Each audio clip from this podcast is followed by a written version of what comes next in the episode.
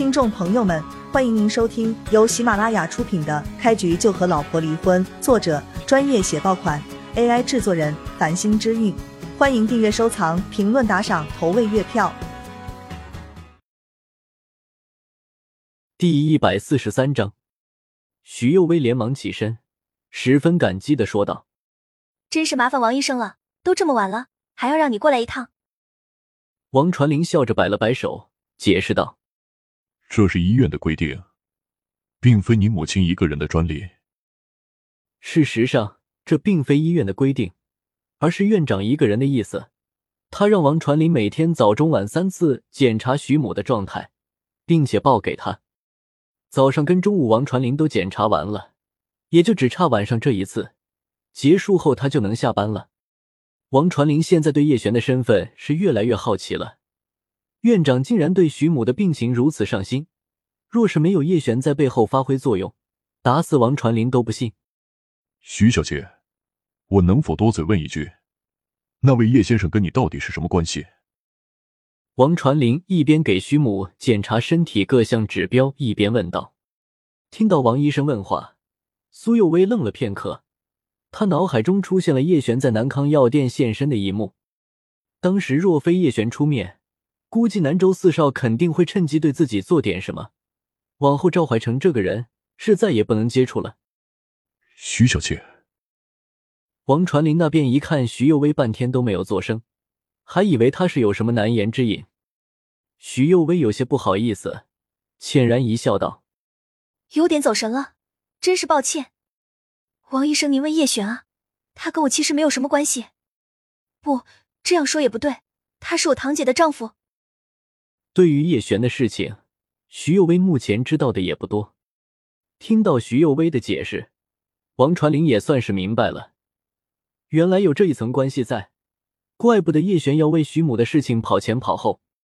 叶璇之前就跟王传林打了招呼，让他不要将这些情况泄露出去，所以他根本不会多嘴。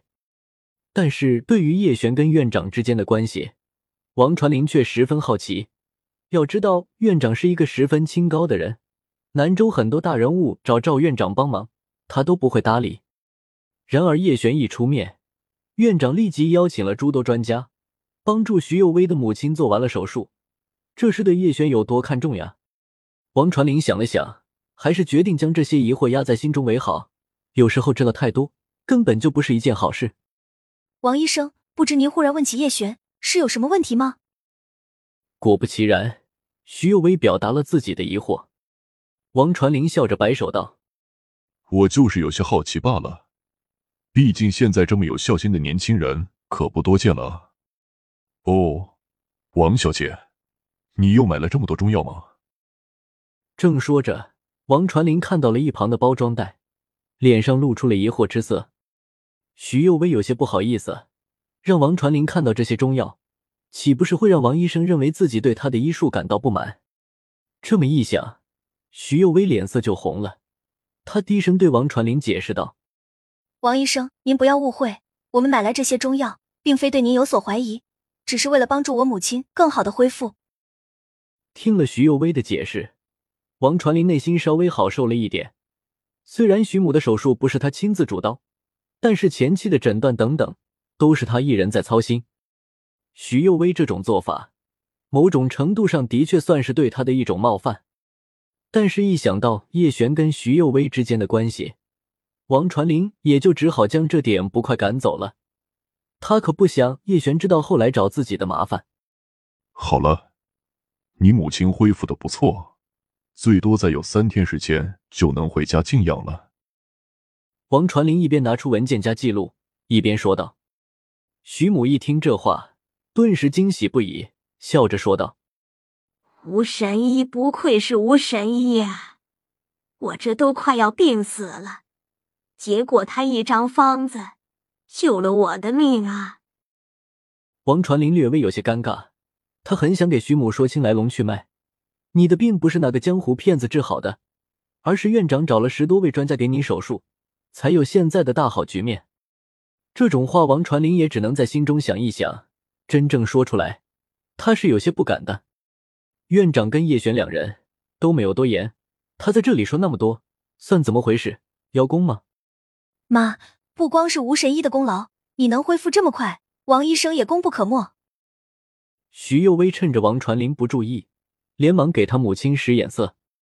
徐母立即会意，连连点头道：“对对，你看看我这脑子，没有王医生你的手术，我不可能恢复这么好。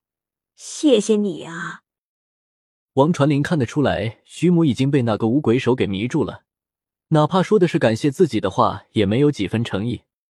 但是王传林也不在乎这一点虚名，而且这件事本来也不是他做的，这名声放在他身上，反而让他有些不痛快。